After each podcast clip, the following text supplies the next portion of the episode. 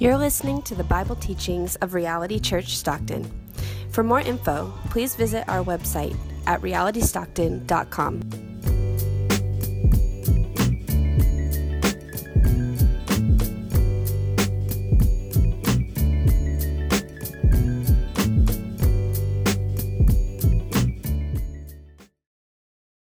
And they compelled a passerby, Simon of Cyrene, who was coming from the country, the father of Alexander and Rufus, to carry his cross.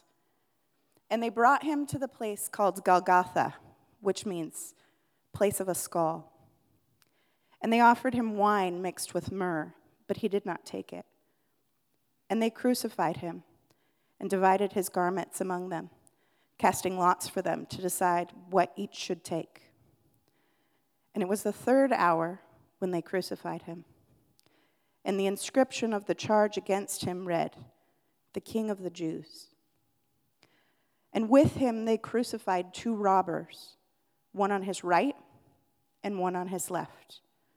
And those who passed by derided him, wagging their heads and saying, "Aha, you who would destroy the temple and rebuild it in three days, save yourself and come down from the cross."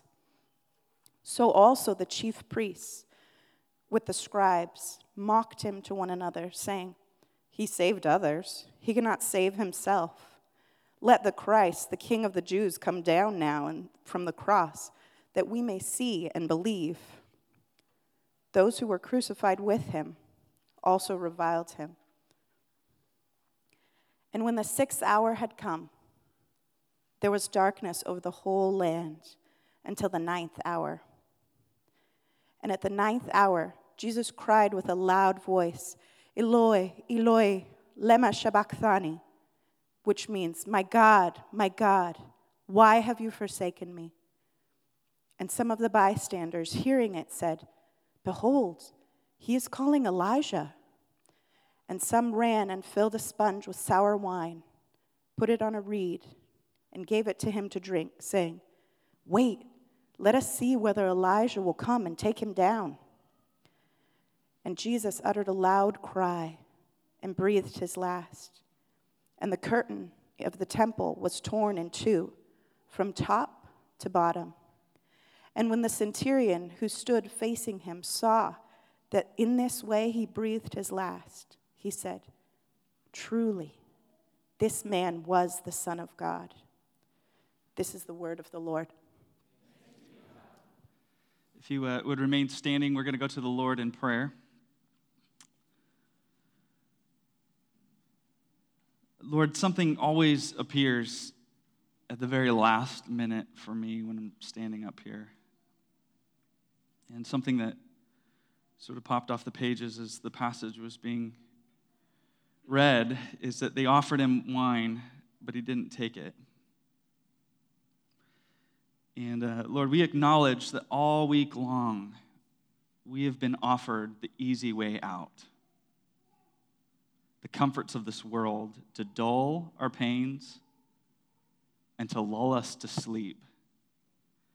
And if we were to be honest, Lord, we have taken the easy way out a number of times. We have not endured the sufferings of Christ. We have not taken up our cross, Lord. But we have sought the ways that would numb us from pain and difficulty, Lord, and for that we repent. And today, Lord, we find our freedom and our life in Christ's faithfulness, Lord. For as much as we've taken the easy way out, we acknowledge together that Jesus did not. And in this moment, Lord, as we behold the cross, help us to see, Lord, where we have failed, Christ has prevailed. For all of our sin, there is abundant grace and mercy and faithfulness. Enough for all of our sins and all of our lives, Lord. And so, Lord, we, we take our eyes off our weakness. We take our eyes off our inadequacy. We take our eyes off our burdens. We take our eyes off of all of our discouragements this week, Lord. And we once again place them on Jesus Christ to see his the blood and water flowing, mingling down, Lord, coming to meet us with redemption, coming to meet us with grace and forgiveness and cleansing and life. We We thank you for your Son, Jesus Christ, in whom we have life and life abundantly. We pray these things in Jesus' name. Amen. Go ahead and be seated.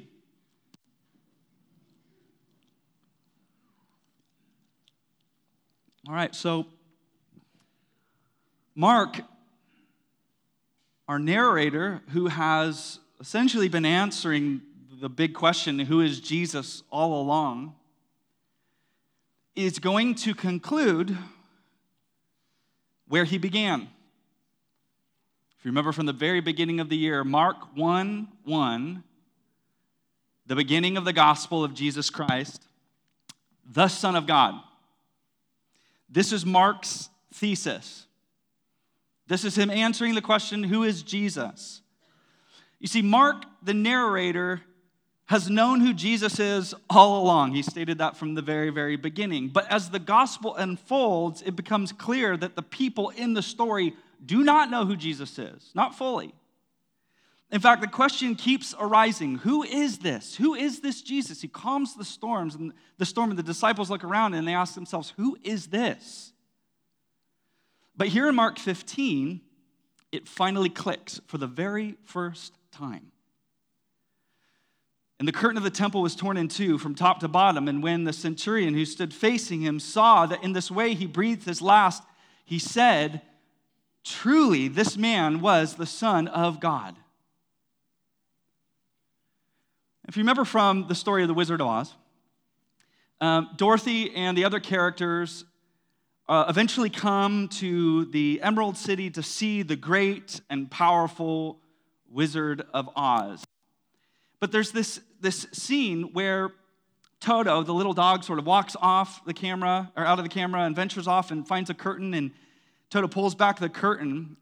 And as he pulls back the curtain, we see the, the true Wizard of Oz. In fact, he says, "Pay no attention to the man behind the curtain." And we see who this true Wizard of Oz is. Behind the veil is a weak and powerless failure of a man. And really, the progression of the story up to this point is all of their hopes lead to disappointment. And this is the direction that Mark seems to be taking for us. All this hope, all of this hope, and now utter disappointment. In a sense, the gospel of Mark is leading us to see behind the veil. But here's the difference. As we, the readers, are brought behind the curtain, what we're seeing is just who this Jesus is. And we're led to the very opposite discovery. It's not hope leading to disappointment, but it's disappointment leading to hope. See, Jesus' death has appeared like weakness and failure by any measure. Everyone that is watching is saying, well, there it, there it goes. Just all gone down the tubes. It's done. All those years wasted. But when the veil is torn and Jesus breathes his last, we see who tr- Jesus truly is. This, in fact, is the power of God on full display. What looked like a defeated failure of a man is actually the victorious king. Truly, this man was the Son of God. Now, what this tells us is that the question of who Jesus is can only be answered when we, like the centurion, look to the cross. The full picture of Jesus is not found in his baptism. Let's retrace the story here. The full picture of Jesus is not found in him casting out demons or healing the sick or calming the storm or multiplying the food or even on the Mount of Transfiguration. This is where many people will search for Jesus today. They will seek Jesus in the miraculous. They will seek Jesus in healing. They will seek Jesus in wealth and health and tranquility. But that's not where the true revelation of Jesus Christ is found. But if you really, truly want to know who Jesus is and you want to see Jesus, and I have a hunch that that's why you're here today. If you really, truly want to see who Jesus is, then you're going to have to join with all the saints that have gone before us and look to that old, rugged cross.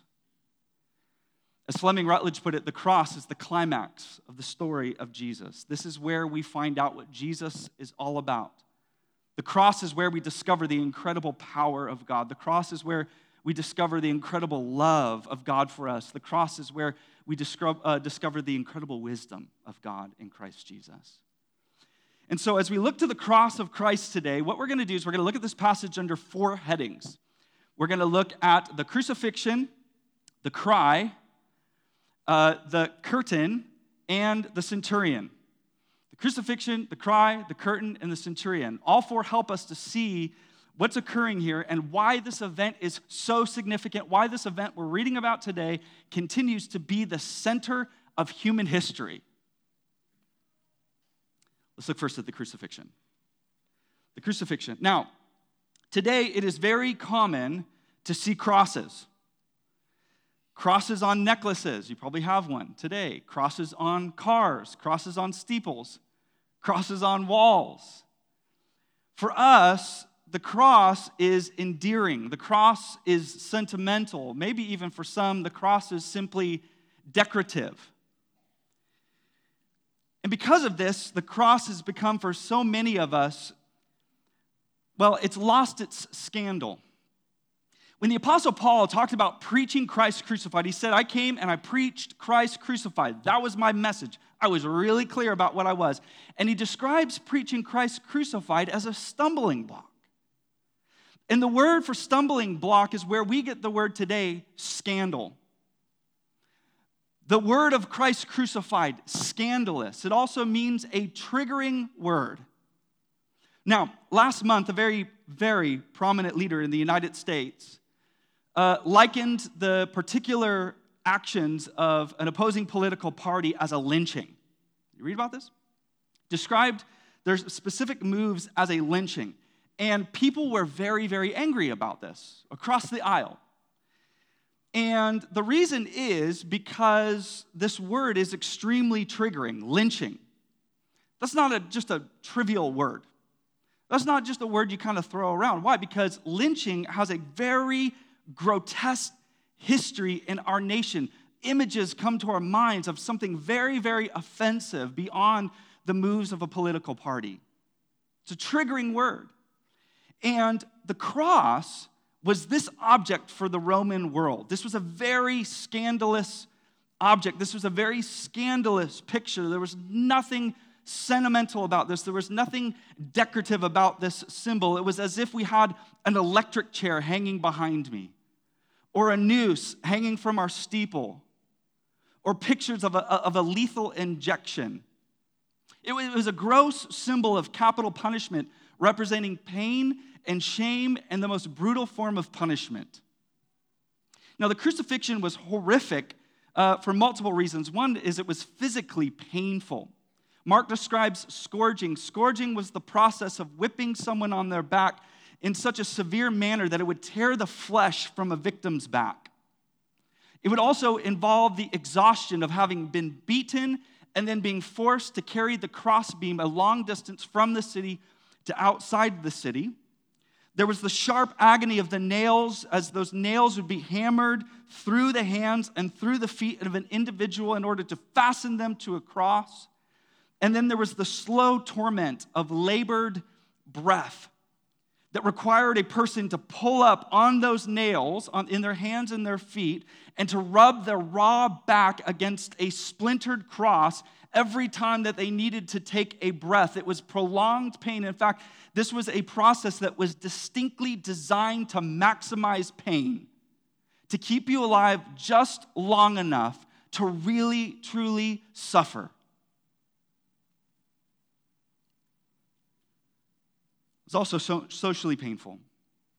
The purpose of the cross was not just intended to hurt someone, but intended to shame them. It involved mocking. It involved spitting on someone. It involved stripping them naked. The entire crucifixion process was intended to display and humiliate its victims in some of the most public places. This was not in some tucked away corner in the city. It was in the most prominent location so that everyone walking by would say, look at that pathetic individual. What a shame. There was also stigma surrounding the crucifixion, especially in the city of Jerusalem, because for the people of God in the Hebrew Bible, the law of the Torah, it was stated that a man that was hanged from a tree was cursed by God. And so often the individual would be crucified outside of the city. Get your curse out of here. We don't want the cursing of God anywhere near us. And so it brought social isolation as they were crucified outside of the city. This and so much more is what is wrapped up into Mark's brief little statement here in verse twenty-four, and they crucified him. And they crucified him. Listen to the words of Brennan Manning. He said, "The gospel is not a children's fairy tale, but rather a cutting edge, rolling thunder, convulsive earthquake. By entering human history, God has demolished all previous conceptions of who God is and what man is supposed to be. We are suddenly presented with a God who suffers crucifixion. This is not the God of the philosophers who speak with cool detachment about the supreme being. A supreme being would never allow spit on his face.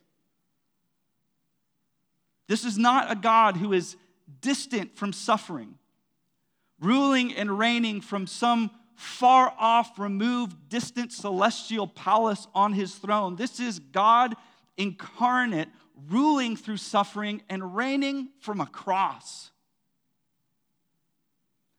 Jesus identifying with the suffering of humanity, Jesus identifying with the transgressors, with our sin, entering in to the deepest hurts of our humanity, even into death itself, in order to deliver us into the healing of his kingdom." The crucifixion. We see, secondly, the cry, verses thirty-three through thirty-seven. "And when the sixth hour had come, there was darkness over the whole land until the ninth hour. And at the ninth hour, Jesus cried with a loud voice, 'Eloi, Eloi, lema sabachthani,' which means, 'My God, my God, why have you forsaken me?' And Jesus uttered a loud cry, and he breathed his last." Now note something with me here. So far, between Mark fourteen and Mark fifteen, Jesus has remained fairly quiet. On his, at his trial earlier in Mark, it says, Mark tells us that he remains silent. During the process of, of walking from Jerusalem to Golgotha, there's no mention of Jesus saying anything. There is no mention of Jesus crying and agonizing under the pain of nails being driven into his hands or his feet. He's not responding to the mocking.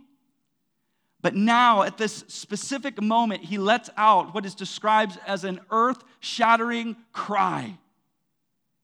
And the question that I have is, why now? Why now? Why not earlier? Why not when he's being condemned? Why not when he's being mocked? Why not when he's being crucified? Why now? And I believe the answer is because he is now facing the darkest and most painful moment yet. About fifteen years ago, Mel Gibson produced, at the time, one of the highest grossing R-rated films. And it was called The Passion of the Christ. And it was an instant hit among Christians and beyond. Uh, for one reason, it was the, the one movie that Christians could go watch an R-rated R movie and not feel bad about it. And uh, but also because uh, it essentially reenacted the very brutal, grotesque process of Jesus being crucified in very graphic detail. And it was a very emotionally stirring movie. It was very eye-opening. I remember seeing it in the, in the movie theaters for the first time. There wasn't a dry eye in the theater. But there is something necessary to note here, and it's that the gospel writers, and specifically Mark, the gospel writer that we've been looking at all year long, the gospel writers intentionally don't go into the bloody details. Have you noticed that? They intentionally don't talk about the blood and the gore and the brutality because that's not the objective. He states very sim- simply, he was scourged, he was crucified. And I believe that's for two reasons. One is because Mark knows that his original readers in the first century Roman Empire would have been very familiar with what a crucifixion was all about. They didn't need to be reminded. They probably, every single reader had at least witnessed one in their lifetime. But secondly, and I believe more importantly, it was because Mark's focus was not strictly on the physical pain of the cross or even the social pain of the cross, but Mark's focus was on the spiritual darkness that Jesus is experiencing. Mark tells us that there was darkness over the land for three hours. And that darkness is indicating something in the story. It's sparking something for the reader. Because throughout the Bible, practical darkness often represented spiritual darkness in a number of ways. The first way that it represented spiritual darkness is it represented the human condition. Living in darkness, blinded by what the Bible describes as sin. Sin is worshiping anything or anyone other than God and looking to anyone or anything to find ultimate life, hope, purpose, and meaning. Sin brings darkness, the, the Bible describes. And darkness is that disorienting existence of living without the light of God, being separated from the presence of the glory of God. Listen to how the Apostle Paul later in Scripture would describe what Jesus is accomplishing in this moment on the cross. Colossians one, he, God, has delivered us from the domain of darkness and transferred us to the kingdom of his beloved Son, in whom we have redemption, the forgiveness of sins. What's Jesus doing in this moment? He's delivering us from the domain of darkness. As the land grows dark, what it's showing us is that Jesus is now entering into that domain of darkness, our sin-shattered experience, in order to deliver us out. How are we delivered unless someone enters in? This is where Jesus is going. Additionally, darkness represented God's judgment, the wrath of God poured out on unrighteousness. We see this uh, displayed in the Passover. Uh, we see this rather in the, the Exodus account. The darkness comes over the land of Egypt. We hear about darkness as we read throughout the prophets, specifically the prophet Amos. And Amos eight describes God turning the day at noonday dark.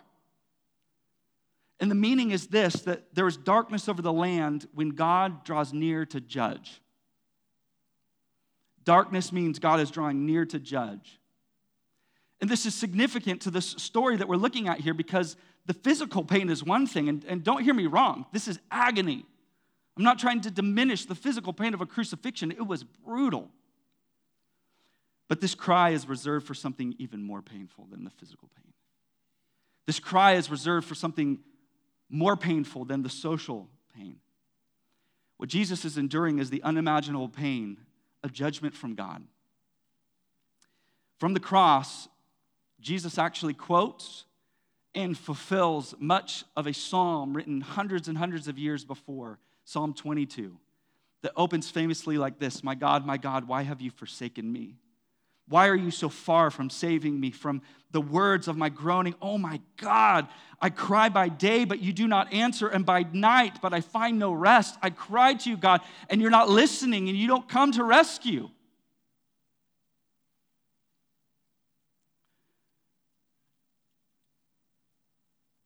It's interesting that throughout the Gospels, Jesus interacts with God as Father. Remember when the disciples say, "Hey, Jesus, would you teach us to pray?" He says, "Okay, when you pray, pray like this: Our Father." The prayers of Jesus, he addresses God as Father. That is, that, that is the term that Jesus often uses when he interacts with God, but then something changes here. Something dramatic is changing here. Jesus goes from calling God Father to "my God."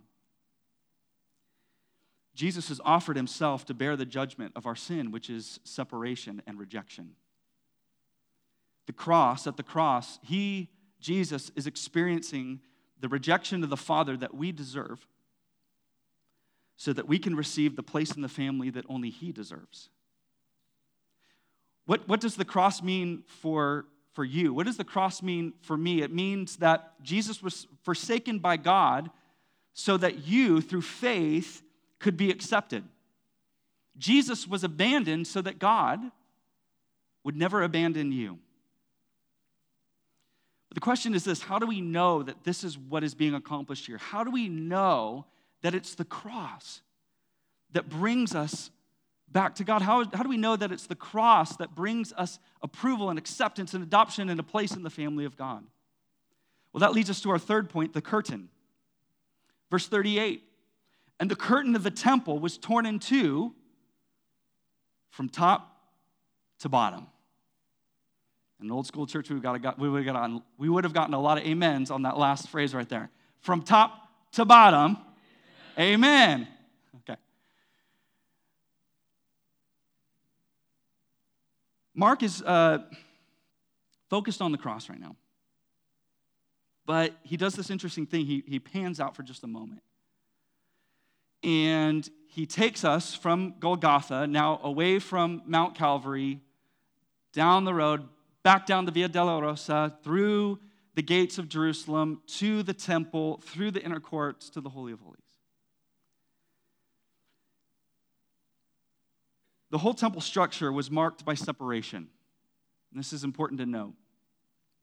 Upon the first century Temple Mount, there were a series of divisions and courts that were separated by these gated walls. And so the first gate was called the Gate of the Gentiles, where if you were a Gentile, you could come and worship in a very specific portion of the temple, but go no further. Then secondly, if you were a Jewish woman who was ceremonially clean, according to the Jewish law, you could enter into the, through the next gate and be present in what was called the inner court.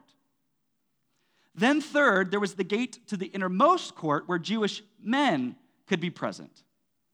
And then lastly, these concentric circles get narrower and narrower.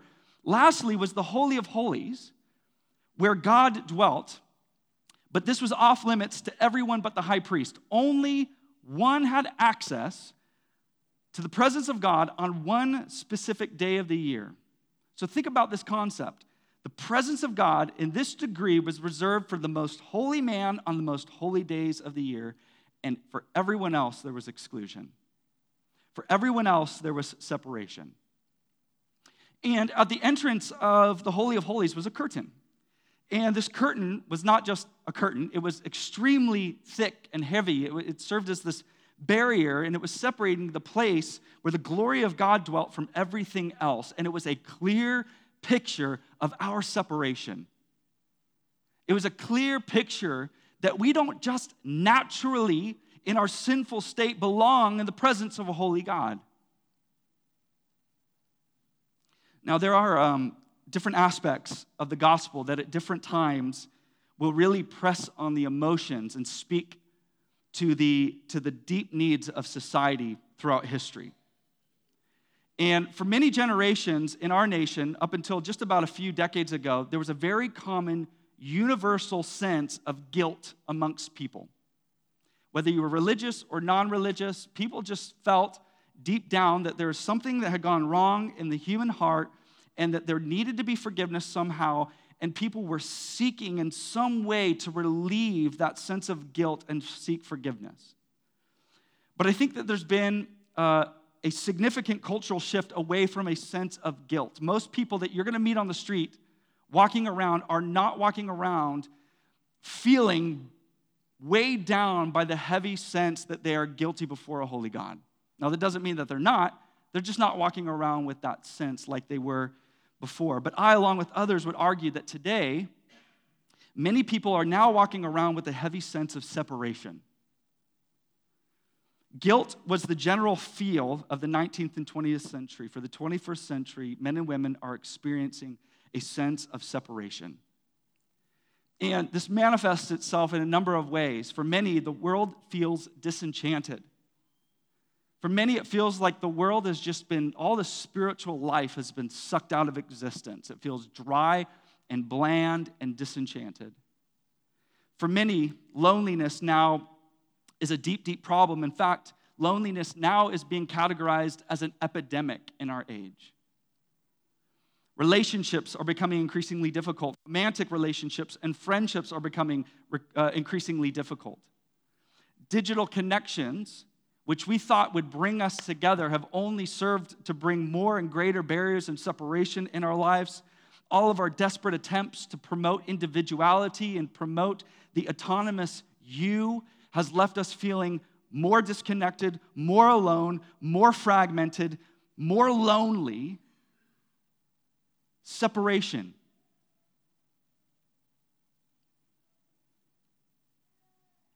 But the curtain speaks to this egg.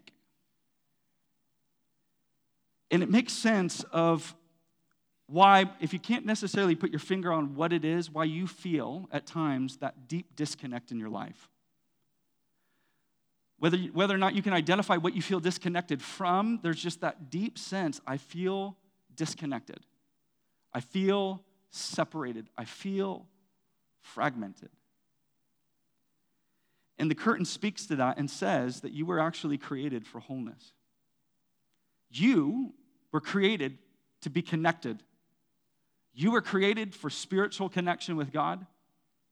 You were created for relational wholeness. You were created for emotional wholeness, not these fragmented, disconnected lives. You were created to live fully intact, fully intact. But through sin, separation has come into this world. What sin has done is it's brought separation between you and others. Sin has brought separation inside. And ultimately, sin has brought separation between you and God. Fragmented lives, separation. You are made to live intact. Sin has brought separation. But here in Mark showing us that the curtain has been torn in two is essentially saying this, that everything has now changed because of Jesus. Everything has now changed. Your story doesn't need to be marked by separation anymore because the curtain has been torn. And as Jesus breathed his last breath, at this very moment, Mark pans out and he says, at that very moment, the curtain tears from top to bottom, can I get an amen, just to remind us of who has done it. Just to remind us of who brings this reconciliation. The tearing of the curtain means that Jesus, our final and great high priest and forever sacrifice, has now made a way for anyone and everyone to come into the presence of a holy God, no matter how sinful, no matter how broken, no matter how hurt.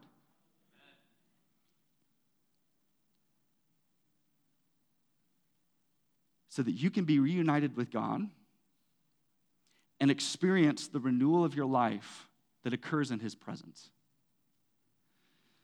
Jesus is experiencing the tearing away from God and the tearing away from humanity and the tearing away even in his own flesh so that we can be reunited. The writer of Hebrews would put it this way.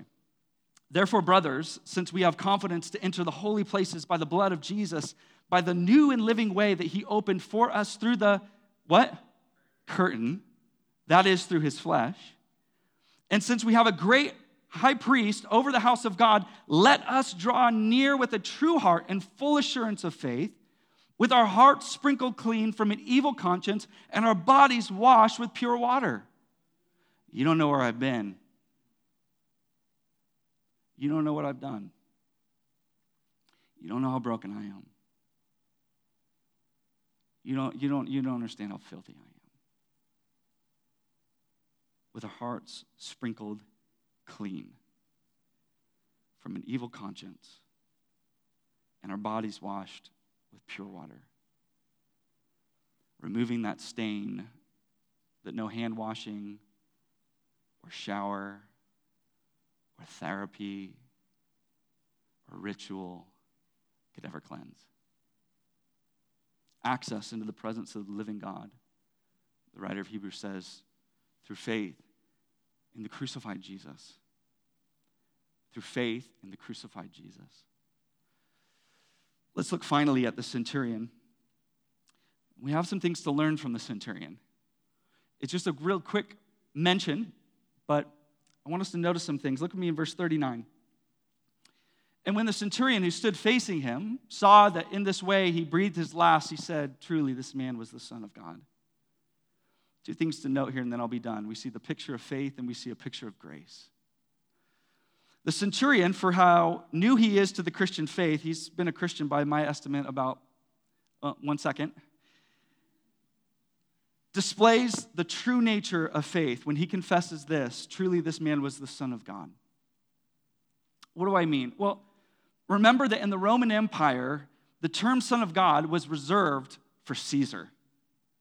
This was the term for Caesar. He claimed to be divine. Son of God was not a strictly like religious saying, a religious term. This was a statement of allegiance. And a Roman soldier like this centurion would have surely pledged his allegiance to the emperor. He pledged his everything to Rome. He pledged his everything to Caesar. And so when he makes this confession, Son of God, truly this man, this crucified, this bleeding man on a cross between two thieves is the Son of God. He is saying, this is the one who deserves my allegiance. Jesus now is my true king. Faith is not simply intellectual assent. Faith is not simply just thinking right thoughts. Faith is not simply just heartwarming feelings towards Jesus. Faith is a change of allegiance. What this man is saying is, Caesar had my life, Caesar had my service, Caesar had my livelihood, Caesar had my future. I served X, Y, Z with all I had and all I have, but now I give it all to Jesus. He is now my king. He is now my everything. We talk an awful lot about giving Jesus our heart and not nearly enough about giving Jesus our allegiance. Give Jesus your allegiance, not this and this, and then I keep this to myself. We give it all to Jesus. Faith is putting all our chips in on Christ. All right, the picture of faith. Lastly, the picture of grace. You guys have been great today. The picture of grace. Now, the centurion, he would have represented someone really far from God. I mean, think about this. This is the guy that likely was holding the hammer that drove the nails through Jesus' hands and feet. This is no innocent individual on the scene. And he was unlikely, an unlikely convert for many reasons. He was non-Jewish. He was a Gentile Roman individual, which means he did not belong naturally to the people of God. He was not naturally a child of Abraham and so on and so forth. And to add to it, this was a trained killer. He was a brutal, hardened individual, very likely. And if there was any individual that you could call too far gone to receive grace, too far gone to be saved, it was him. Think of anyone in your life right now that you're just like, they are way too far gone. The centurion was more. More. And yet, this is the first person in Mark's gospel to explicitly confess of who Christ is. Truly, this man was the Son of God. What are we witnessing? We're witnessing the effects of that torn curtain blowing open the categories, rushing into this world. His eyes are being opened to faith. He is finally seeing, when Jesus breathes his last breath, he finally sees who this man was. Despite his tainted, despite his broken history, God is showing him grace, the grace to see and believe and be transformed and to be now re-identified in the family of God. I love this story. I will never forget this moment. A few years back, I was at a pastor's conference out of state. And I was leaving one of the sessions, leaving the auditorium, and I walked past this individual in the doorway, and I recognized his face, but I can't place him. I, I'll, I'm, I'm not so great with names, but I'll never forget a face. And I'm trying to place, who is this guy? And as I'm passing through the door, he says, wait, Christian? And as I heard his voice, and I saw his face, and I put it together, and I remembered that this was a this was someone I was friends with as a teenager, and we used to, you know, run around as teenagers, which were not, full disclosure, my brightest days. And I will never forget with the with just utter perplex what he said to me next. He said, you got saved? And I was like, well, thank you for your vote of confidence in me. Uh, yes, matter of fact. And I love that. Because the grace of Jesus Christ should be shocking. As the centurion went home this day, I have to imagine, like, wait, what? You? Him? As Jesus is breathing his last breath, we need to pay attention to this. He's asking a question. Why?